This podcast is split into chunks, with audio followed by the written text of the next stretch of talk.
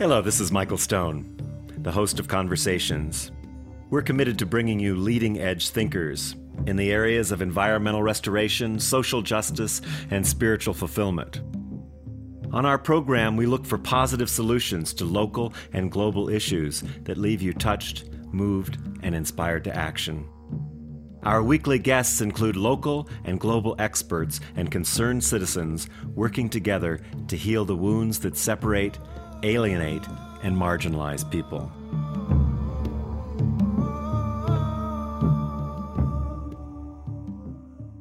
Welcome to Conversations. This is your host, Michael Stone, and I am so honored to have my guest today. Dr. Otto Scharmer is a senior lecturer in the MIT Management Sloan School and co-founder of the Presencing Institute.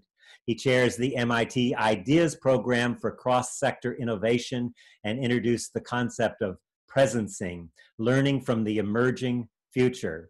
In his best-selling books, Theory U and Presence, the latter co-authored with Peter Senge, who will be on next week, he's the author of Leading from the Emerging Future, which outlines 8 acupuncture points for transforming capitalism, and his most recent book, The Essentials of Theory U, which we're going to be discussing today, outlines the core principles and applications of awareness-based system change. Otto, welcome to Conversation. Thank you, Michael. Thanks for having me. I've been so looking forward to this, and I just am a big admirer of your work.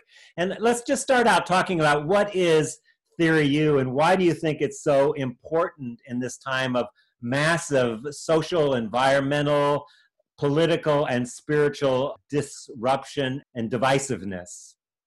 So Theory U, another term for using for that belongs into the more recent evolution of systems thinking and systems change. And it belongs into the group of awareness-based systems change.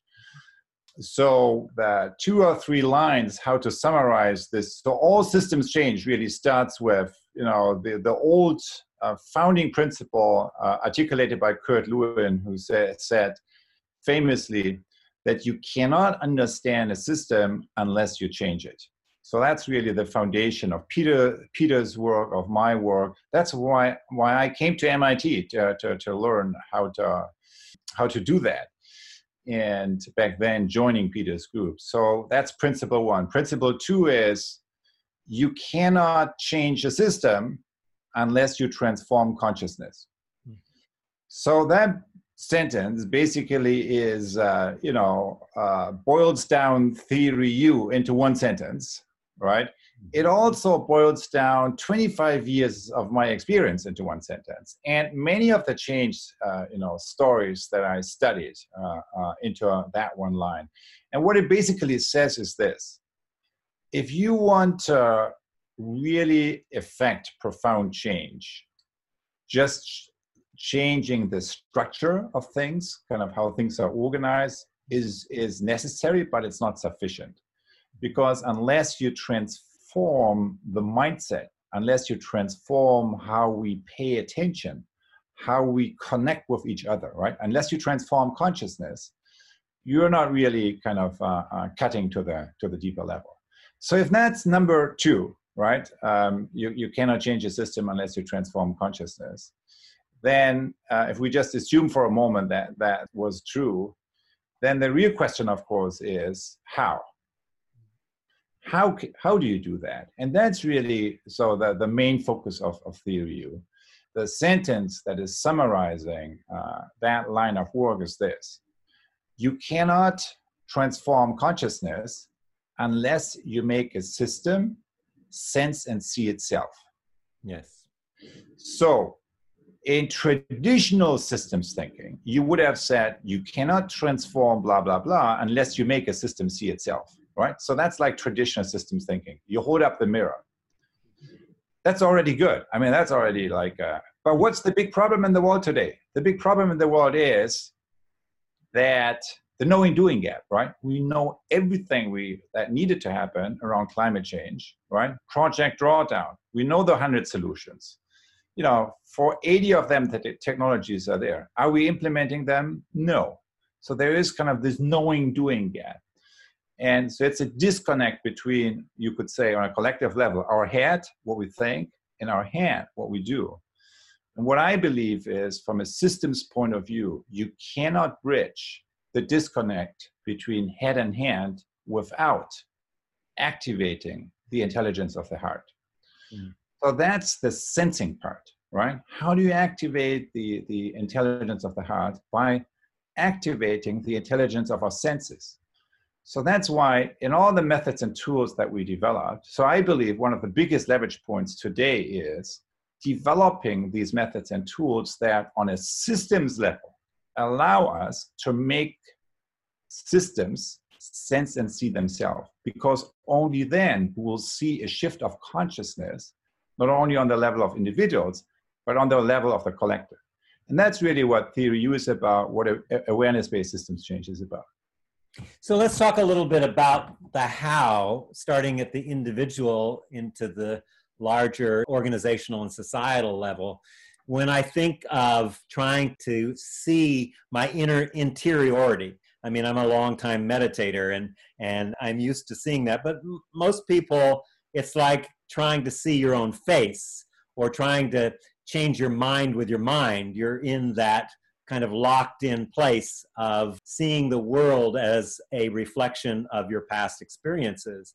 The same goes for organizations and culture, and the different ways that we look to try to move things is, well, one way is make America great again. Someone said that recently. Going to the past, right? Going to the past, or just doing nothing, or running really fast to try every new innovation and thing we can, but not going to that self-reflective on both an individual, organizational, societal level, including seeing ourselves as organization and as society. How do we flip that switch to be able to do what you're saying, to see that inner interiority? I love that term, kind of to see the interiority, because I think it points at a really important leverage point. And so I would say what you just described, which can be also reframed as, okay, what's happening today? What's happening is that we all, right, whether on a level of the individual, group, or whole system, we are confronted with a new dimension of disruption, right? Mm-hmm. We are confronted with disruption on all levels of scale right now. So what you described, I would say, is can be summarized as two ways of responding to that, right? So one is same old, right? You basically do the same thing. You run faster or not, but it's basically the same program, right? So that's one way of, I would say, that's kind of the reactive mode. Then there is another one that you quoted as make ... great again, right? So that's a way where you turn backwards. You respond to a situation by turning backwards, because make something great again, the most important word is the last one, again. So you orient yourself in the past in order to bring something back that no longer is. And the third option, I believe, has to do with what you refer to with the interiority.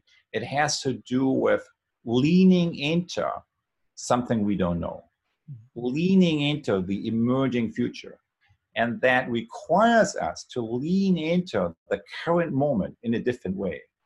So this leaning into the emerging future requires us to open our mind to deal with the, to be comfortable with not knowing, to open our heart, to be comfortable with, emotionally edgy situations where we need to tune into other people's perspective that may be very unfamiliar to us. So leaning into the emerging future requires us to access our open mind, our open heart, and our open will. What I mean with open mind is the capacity to access our curiosity.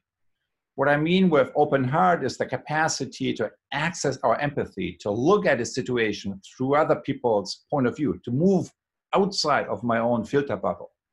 And what I mean with open will is the capacity of letting go and letting come. So letting go of the old and letting come of the new. So that's the third way of responding to disruption.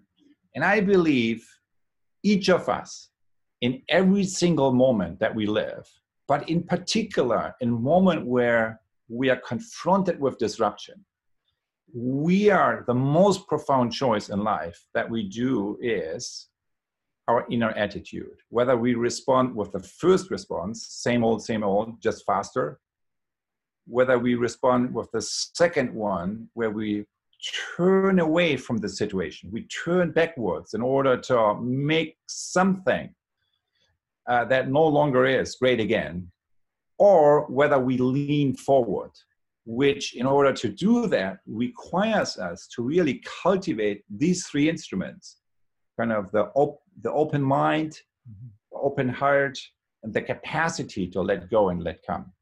So that's, I think, the most important choice we all do. And basically what the U process is, it's a set of methods and tools that helps you to progress on that journey if but only if, your choice is, your intention is, to operate on the third response. Mm-hmm. I think one of the things that is really important, similar to what I've been teaching for years, but I love the four levels of listening, which of course do apply to many other things. Can you talk a little bit about that in relationship to this? Because we have to progress in those fields of listening in order to do what you're talking about. The four levels of listening, and you're right. I mean, so listening and leading through listening. Listening is probably in all stuff connected to change and to leadership, the most important aspect and characteristic. And if you look around and look at, you know, leadership failures, of which we see many, at the root of all these leadership failures tends to be a disconnect of leaders to reality, which means a lack of listening. Right? So that's why I believe listening really is not only at the foundation of all great leadership. Listening is at the foundation of any kind of mastery. So in any kind of discipline, you cannot develop mastery without being a good listener. So it's foundational, because you cannot develop mastery if you're disconnecting with reality, if you're disconnecting with whatever it is you're shaping into something.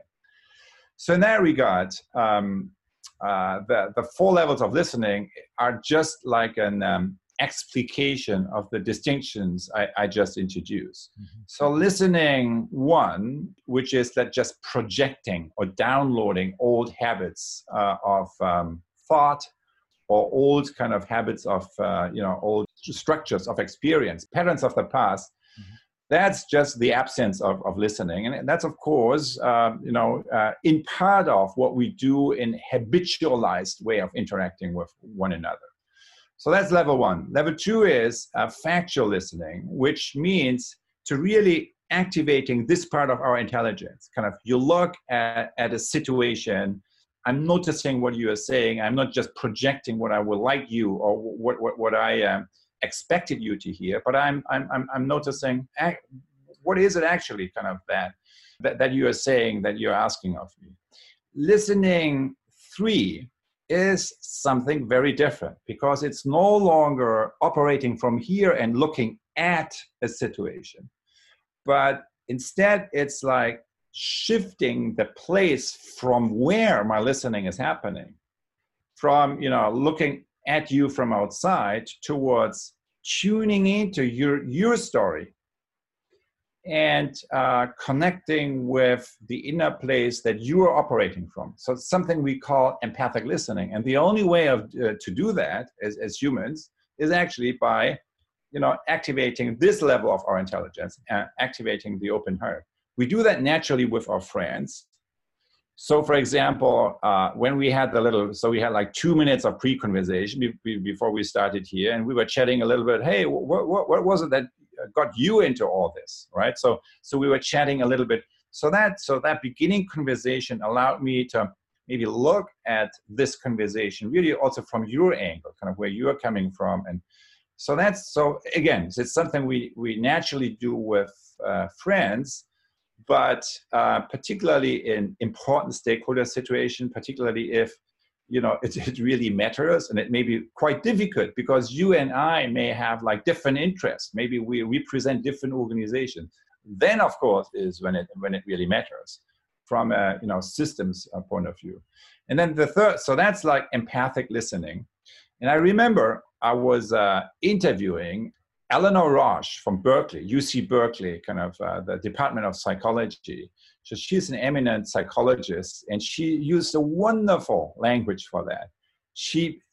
This shift of moving out of my own mental structure where I'm looking at stuff from outside towards connecting with your deeper source of listening, she referred to this shift in terms of listening begins to happen from the field.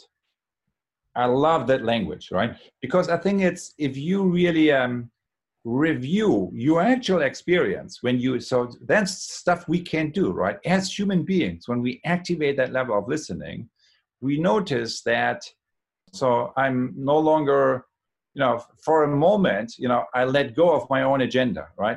I take a deep dive into someone else's experience. It's actually something we can do. And this term, listening begins to happen from the field, or begins to happen from the place from where another person is speaking from, I think it pretty precisely tracks our real experience. And it always comes with forgetting our own agenda, at least for a little moment, right, when that happens. So that's what we do as humans. We can take a deep dive into another person's experience. Even though some people may suggest, oh, it's all just mental projection, it's not really true. I think if you really activate that level, it is actually true, and and we can have that deeper empathic connection with one another. So that's level 3, right? Empathic listening. So far, I haven't really said anything new. I think these distinctions have been described quite often, and by all deep thinkers of conversation and dialogue and listening, and also in psychology. But what I would say might be in part slightly new is the 4th level, something that I call generative listening, in which has to do, so I think that the everyday term for that would be deep listening, right? Even though deep listening, when that term is used, it's usually used for both level 3 and level 4. So what I mean with generative listening is, say you have a great coach and I have a really different situation. So when the great coach is listening to me, the great coach is not just empathizing with me, right? With all my struggles and my letting go. No, a great coach is listening to my struggles, to my story of the moment from a different angle. She is paying attention. She is listening from the place who I could be tomorrow. So she is kind of attending to my current situation from a viewpoint that's already paying attention to who I could be tomorrow, my highest future potential. And if you have someone listening to you who sees you not only in terms of who you are today, who you have become through your journey of the past, but who you might be, who you could be tomorrow, that's what truly great educators do. That's what truly great coaches do. That's what truly great leaders do. That's what Nelson Mandela did, like on a country level. But what we all are invited to do in our own context of leadership and change. And of course, we all know where's it most difficult in our very most personal relationships, right? With our partners. Why? Because we know these people so well. There's so much, right? So that we know. But level 4 listening means, even though you may have known your partner for many years or even many decades, right? So that you find the place where you look at your partner as if she or he was a stranger, right? So you pay attention to the unknown. You pay attention to that part in her, in him, that isn't known, that's still unfolding, that could manifest tomorrow. So that's level 4 listening, listening from the highest future potential. And that's really what matters most when you deal with disruption in your own context. Because if you deal with disruption, what you want to do is to not hold on to the past, to not be enslaved to your experiences and programs and habits of the past, but to open up not only mentally and not only emotionally, but also open up, you know, with your whole existence in order to let go and let come. Mm. And that's, I think, that the highest art of deep listening. And that's a threshold we as human beings face in many ways throughout this century. So it's really kind of the meta developmental challenge that we face. And that's why building these skills individually and collectively is really foundational for everything else, I believe. I just want to tell our listeners, if you just tuned in, I'm talking to Dr. Otto Scharmer. He's a senior lecturer in the MIT Management Sloan School. You know, the models I use in my own work are the shift from the head, which I present as the Newtonian, Cartesian, mechanistic perspective of objects in a world of objects, to the heart-based quantum or mystical perspective of everything's connected. But those two different frames are two completely different languages, and we're embedded in the language, the mechanistic language. So even when we're trying to actually be connected in the way you're saying, there's a structure which in many ways I think limits our ability to do that. So that's one aspect I'd love to talk about. What you say also connects back to the early part of our conversation where you talked about the interiority. So different way of, so you said Newtonian. So I would say like a different way of, and you explain it with, well, you're just seeing stuff from here, from outside, right? But for example, when you look at systems thinking, right, most systems thinking models are really third-person perspective. So they are looking at stuff from outside. So I have come across, and it's a term I already used many years ago, but I, particularly here in America, the moment I used it, I saw, you know, the blank stares, right? I mean, you have this sinking feeling that now I'm losing my audience. So that prompted me to actually not use that. But so as you grow older, kind of you, I guess you grow less sensitive. So I'm now returning to that. I also feel now is a different moment. And maybe also I learned a thing or two to articulate it slightly less off-putting. But the term I'm talking about is social fields. And the way I would define social fields is something very simple. It's a social system seen from within. Mm. So again, a social field is a social system seen from within. Mm. So while a social system only has the outside view, third-person view, a social field has both the outside view, it's a social system, but it also is inquiring into the interiority of that system. So that means into the first person and second person perspective, how to inquire that system. And that's really what matters today. So you started with kind of the Newtonian and then the quantum perspective. I would say, if you really go back and, for example, what was very instructive to me to study the work of Henry Bortoft, and what you can see there is that, in fact, there is, of course, Newtonian science kind of is very limited, but it's actually not true that everything science is only kind of misunderstanding reality from outside. There is actually the possibility for a different science that takes into account not only the third-person perspective, but also the first and second-person perspective. And that in the history of science has been really pioneered by a guy who is known for something very different. So he was a poet. It's kind of the Johann Wolfgang von Goethe in Germany, kind of in the 18th century Germany. You know, develop that basically as an alternative model to the Newtonian, approach to science. Yes, it didn't win out, obviously, because no one knows it today, right? So everyone knows the other model. But I would say it's so it's not a law a natural law that science can be only done one way. In fact, kind of there are different approaches to science that would bring in more the first and second person perspective, which is my own experience and also the experience we have in deep listening, right? You and I may have, the listeners of this conversation may have, as another data point that feeds into, of course, also considering what we can measure, what we can, tape with a, the third person perspective, everything we can tape with a video recording machine, for example. And what prompted me really to be more intentional around that, and what prompted me also, that was one of the big, when you ask, okay, Theory U, so what are really the 2 points of origin, right? Or the 3 points. So I will give you 3 points, kind of where the whole approach of Theory U is really already there in a nutshell, right? The first one was, I talked to a practitioner, right? A former CEO. He, in fact, I mean, you will talk with Peter Senge next week. He was one of the main collaborators of Peter Senge.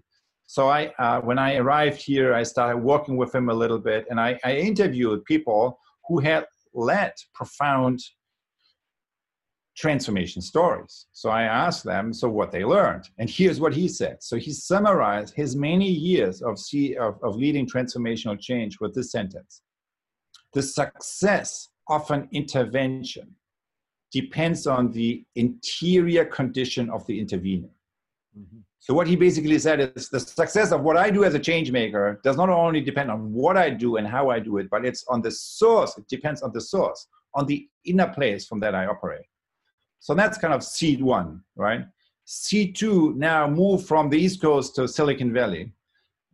And so it's a conversation with Brian Arthur, back then the head of the economic group of the Santa Fe Institute.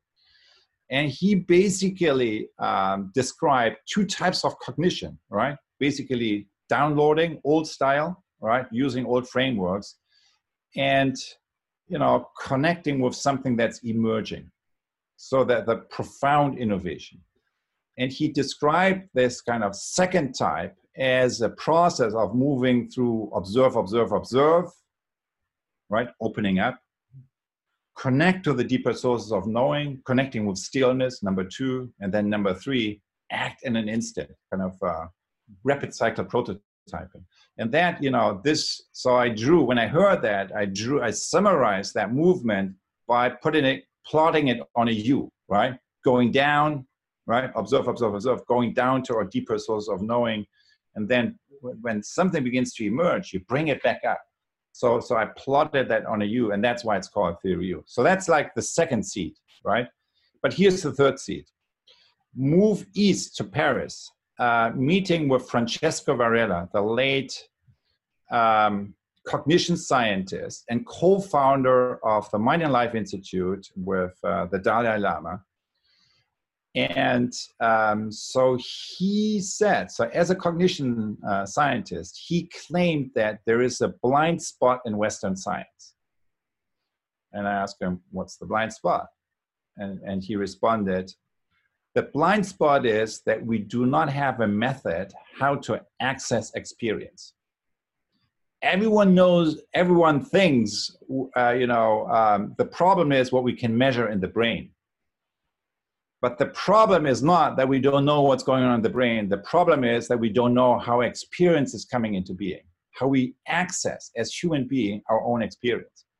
So that was that interview. So I typed it up, I shared it with people, and many practitioners in organizational change really resonated with that line of his.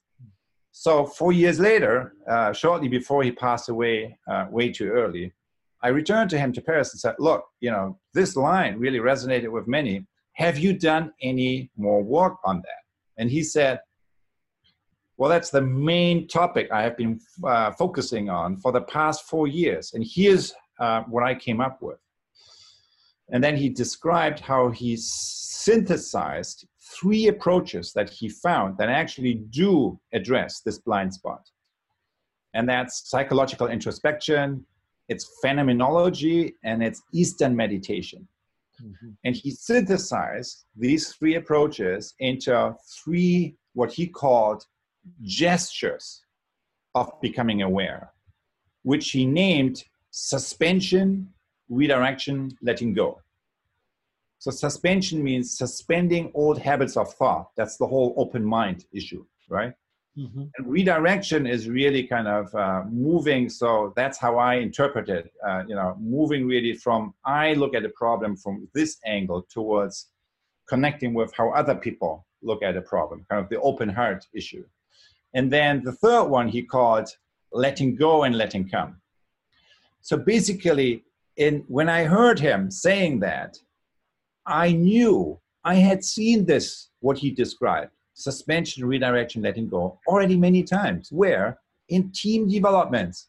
If you take a team, right, in any kind of workshop, through any kind of developmental journey, what is it you are being paid for as a facilitator? To do that, right? To help people to suspend the habits of the projections, right? The habitual way of judging stuff, to see with fresh eyes. You help people to look at an issue not just from your own silo, but from the other guys' points of view. And then when we are lucky, right, in any kind of team process, when we are lucky, we let go of the past for a little moment, right? And then something new begins to show up, right? We move into a collective flow, maybe, when we are lucky.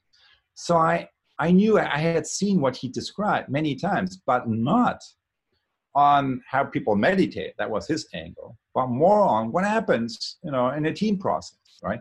So that was really the third seed that birthed Theory U, because I realized what he was describing for the individual, I had seen on an individual. It's the same turning points. And when you think about how organizations develop, and when you think about how larger systems develop, the evolution of coordination mechanism, it's the same thing. So I cannot elaborate. That's kind of in the book that you showed up, what I'm describing there in more detail. But the gist of it is that I think, so it's not like, and you, of course, you didn't say it that way, kind of, so this is, the head is just Newtonian, and then, something else. So I would agree with you, so that this new science that brings in first and second person perspective into science can only do so if the intelligence that you work with is, of course, grounded in the mind, right? But also extended to the intelligence of the heart. Yeah. So that's, and then that's what you propose. And that's what I, profoundly would agree with. And I would say in the history of science, like, for example, in the Goethean style phenomenology, as Henry Bortoft described in his wonderful books, there are already early attempts to go into that direction. But it's only now, I think, that we have all the tools together that allow us to put that on the larger scale. Plus, today, we deal with challenges that we can no longer respond to with the first two responses, which is like turning backwards or doing more of the same. In order to lean into the future, we actually need to cultivate these interior conditions. And that means also we need to extend our way of science making and technology making in a new way. Yeah, brilliant. I love it. You brought up something that I find really important in being able to suspend your point of view and let go and connect and look. And that is something that I see happening often with people who do mindfulness practices, meditation or contemplation. And that is, there's a point where you have all these thoughts arising and all these things coming up, and you realize, well, these are coming up, but who's observing the things that are coming up? And a certain split from a witness to what's arising happens, and a whole new world, I think, comes out of that.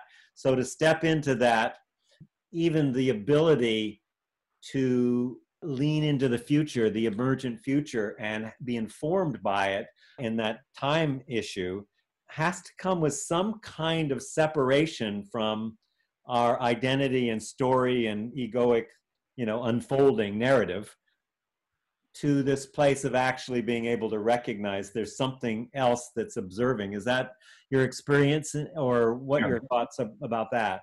No, that's a very, I think, pointed way of putting it. So that definitely resonates with me, and just kind of to provide two more data points that underline the same point. So I would say in general, what we have seen the past decade has been quite wonderful, which is kind of the rise of mindfulness, right? And mindfulness practices is something that started very, very marginal, kind of even 10, 15 years ago, towards something that's almost mainstream today. At the same time, so that's something profoundly positive. It's also like a symptom of a much larger shift or opening of awareness, I should say. Maybe it's not yet a shift, but it's an opening of a larger space.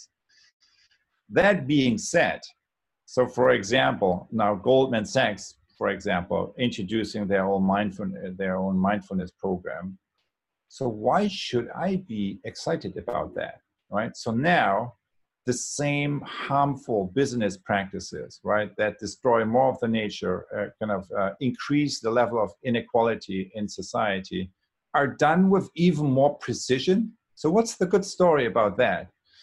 And so data point one. Data point two, when you look into the whole ecosystem of spiritual communities, right, anyone who has done that, of course, knows that developing yourself individually does not translate into a higher level of social skills, right? Or of leadership skills, right? So, or even of moral competence, right? In some cases. So we all are painfully aware kind of these things as well, right? And it happens, to many, not only religious, but also other spiritual communities.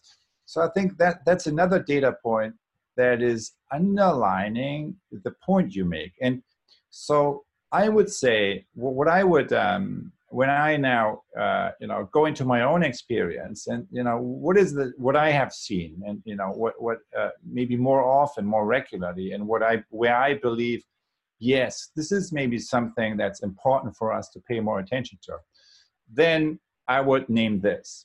The power of collective seeing. Mm-hmm. So that you're exactly right. The question is, who is doing the witnessing, right? So when we engage this, and what I have been learning is, if the witnessing is being done by a community, so if you move from, say, as a society, from individual sense making, of course we need to do that. Let's use a different term, from siloed types of sense making, where each sector and each group is kind of going through their own sense making process. So something that's more co-sensing based, where multiple stakeholder comes together and where as a community, you begin to see the patterns through the eyes of all the different participants in that community that may hold different political views, different institutional interests and so forth. If you can hold the space for that, it's very, very powerful. Mm-hmm. So to me, the source of collective transformation starts with the first part of the U process, which is kind of the seeing together, which is kind of moving from individual to collective seeing, something I call co-sensing. And when you, move into deeper sense-making processes together, right, as a community, as a system of different stakeholders, it's a very powerful and subtle shift that happens and that opens up potential for creativity, not only individually, but also collectively. So that's just something I have seen time and again, and I'm confident that this is not just a one-off. And yet, I know that our society is organized in a way that this is usually not happening. It's even against antitrust laws to do this on an industry level, right? And I'm not just talking about bringing all the suppliers and a monopoly or a situation of very few players together. I'm really talking about all the players, including kind of the user and stakeholders, all the stakeholders, customer communities, and the other stakeholders relevant. So that's, I think, where as a society today, we lack enabling infrastructures, and that if these infrastructures are in place, and if we have the right methods and tools, which is not just individual, but also collective sense-making, then I think there's a lot we can accomplish in a short amount of time, and that's why I believe in general today, we live in a moment where in the last decade or two, we have seen the power of mindfulness if applied onto the cultivation of the individual. But what needs to happen going forward is to apply the power of mindfulness onto the transformation of the collective. Yes, the big issue. I just want to tell our listeners, if you just tuned in, I'm talking to Dr. Otto Scharmer. He's a senior lecturer in the MIT Management Sloan School. And we're talking about his latest book, The Essentials of Theory U, Core Principles and Applications. Otto, we could spend days with this conversation. I'm just feeling like we're just getting into it. But I want to call attention to a series of articles that you just wrote on your site. For those of you listening, it's ottoscharmer.com. That's S-C-H-A-R-M-E-R. And you spoke to the issue of climate change, which has always been a major focus, primary focus in many ways, both as a movement, but also as the greatest threat probably to humanity that we have right now, and that's climate change, and how there's a shift to reverse global warming. In order to do that, we need to do the economic, the democratic, the social, the learning structures to make this massive global shift. And I'd like to talk about that in the sense of the three blind spots that you bring up, being a regenerative farmer supporter, soil, democracy, and consciousness, and how they come together in relationship to climate change and in relationship to how Theory U can support this movement and shift. Sure. So let me try to put that into 2 minutes or three, so that we have left. But the more detailed version will be for those of the listeners who want to read it up in more detail and discuss it, will be on that site, which is just kind of my own homepage. So I would say this. We all know on climate change, we all know one part of the story, even though it's not happening, right? But it's starting to happen. And that is, we need to keep the fossil fuel in the ground, right? That's very simple. So that's kind of the whole energy issue, right? We need to move from fossil fuel-based forms of energy generation to regenerative. And it's going to happen. It's just a question of time. I mean, it's happening with or without, external catastrophes and unnecessary suffering on an large, if not epic scale. So that's the first part. It's not happening fast enough, but we at least know what the issue is, right? The issue is keep the fossil fuel in the ground. But there's another dimension that's almost equally important that almost no one knows about. And that's like an equally large contributor to current CO2 emissions, which is around, like the energy sector, which is around 30%. And that is the farm and food system. Some studies even claim, or, I haven't really only seen one, that it's around 50%. But most studies, account for the farm and food system when you include everything, around 30%. So it's massive. It's the same level than the regenerative energy issue and fossil fuel issue has. In essence, it deals with our soil. But here comes what makes it different and what makes it so important for the years to come. If you switch, so basically, a lot of the eco-diversity and the environmental issues come from industrial farming, right? So monoculture, and all the basically erosion of soil, then the pollution of groundwater, and so on and so forth. The health issues kind of that are resulting from that.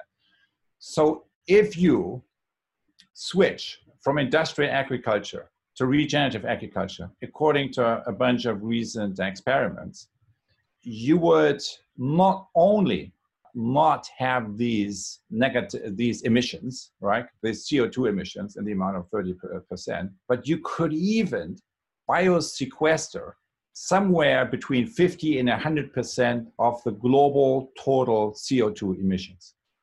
And that's just a completely shocking number, right? Even if that was, if you know, that, you know, one study claims like it's more than 100%, even if it's only half of that, and even if that only were applicable for, let's say, a decade or a few years, you know, the transition years, it's still like such a profound impact that it's totally ununderstandable why we are not talking more about that issue.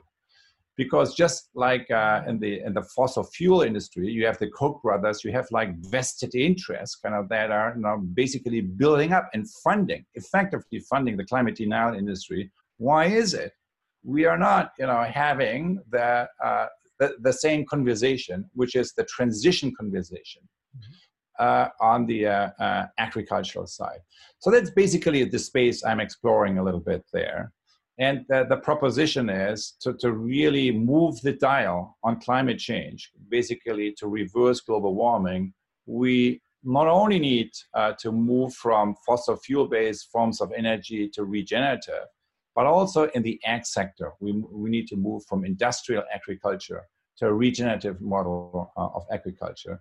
And then I give an example in the part 2 of this thing, where that actually is beginning to happen, right? Because we all know where it's not coming from, right? It's not coming from the organized interest groups. It's not coming from the politicians that are paid by these groups, whose income and whose next cycle election campaign is depending on funds from these groups. Mm-hmm. So the story there where, you know, within 9 months, the biggest agricultural state in Germany turned around is the story of direct democracy. So I share that in the second part of the blog. And there's really a revolution going on, a huge awakening in 6 different European countries to introduce what's called citizen assemblies, right? So there are like 2 main mechanisms of citizen-driven democracy: citizen assemblies, or sometimes in the US also called citizen councils, and referendum. And so I give a few examples there that there's really something happening, because if you look from the outside and you ask yourself, okay, if you put in front of people, if you allow people to participate in public decision-making, who wants to poison themselves, degrade the topsoil, pollute the groundwater, and also, you know, diminish and compromise on your children's future, right? No one. No one wants to do that. Yet, that's exactly what we are funding with $1 trillion a year subsidies to the conventional model of agriculture.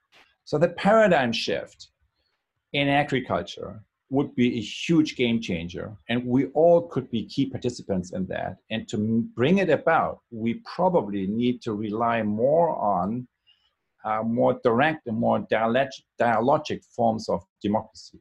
And that's, I think, that's how we work in the West, right? What do we do in the West? We do stuff bottom up, right? That's what we have been always be doing. And if, you know, the last 3 years have taught us anything, then it's wherever the good is coming from, it won't be from the White House. It won't come from the top. We have to bring it about ourselves.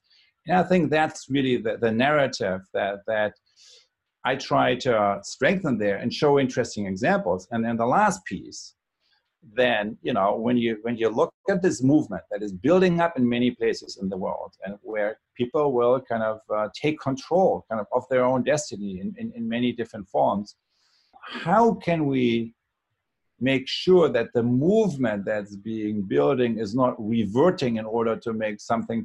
great again, but is really leaning into the emerging future, right? Well, the leverage point for that is transformation literacy.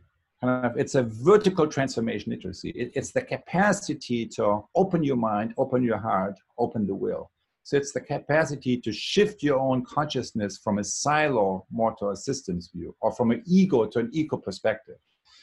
And to make that available at scale, I believe, requires a new school for transformation, kind of a new kind of, and that's, of course, something we, that is quite doable today with the use of technologies. And that's basically what the Presencing Institute, the U-Lab, that we, you know, which is an outgrow here of MIT, Otto, can you just say a little bit? I mean, it's such an amazing experiment, the U-Lab project. I think you had 45,000 people around the globe. These are the kind of dialogical collections and bringing it down to the people, exactly what we need. And maybe you can just tell people how they can find out more on your site, also on the Presencing site. Yeah. So yeah, we have had we started there 5 years ago. We have had 150,000 registered users since, and we have developed that now into an annual cycle of transformation. So all of that is free of charge. It's like we consider that part of the global commons, where during one part of the year, the fall term, you can more focus on the strengthening the personal foundation for systems change, kind of your that we talked about in this session. And where in the other part, which is like the spring term, you focus on bringing your intention into reality by forming prototype teams and moving from prototype idea to impact. Mm-hmm. So if you want to find more out about that and also enroll kind of, so it's the best way to do it is presencing.org, Presencing with a C in the center, right, from presence and presencing.org, and that's when you go to the labs. So that's the first level menu item. You will see that. You will see all the relevant links. You can also go to edX, so edX.org, so which is an outgrowth of MITx, so edX.org, and then search for U-Lab. So that will bring you to a similar place. Mm-hmm. And yes, thank you so much for the conversation. I hope we can. So much more. I just have to say how grateful I am to bring awareness to this awareness-based social technology and the shifting the focus to the expanding interiority, both of ourselves and our society. It's just so much more we could talk about, and I'm just so grateful that you and honored that you took the time to be with us today, Otto. Thank you so much for your work and for being here on Conversations. Thank you, Michael, for having me on, and so hopefully this has been useful, and I look forward to our next connection. So do I.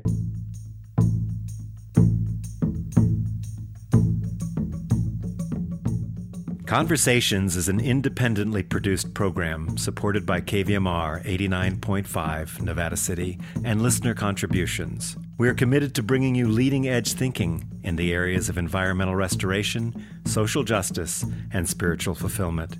If you would like to receive our complimentary newsletter, The Well of Light, make a contribution, or order any of our past shows, go to our website at AreWeListening.net.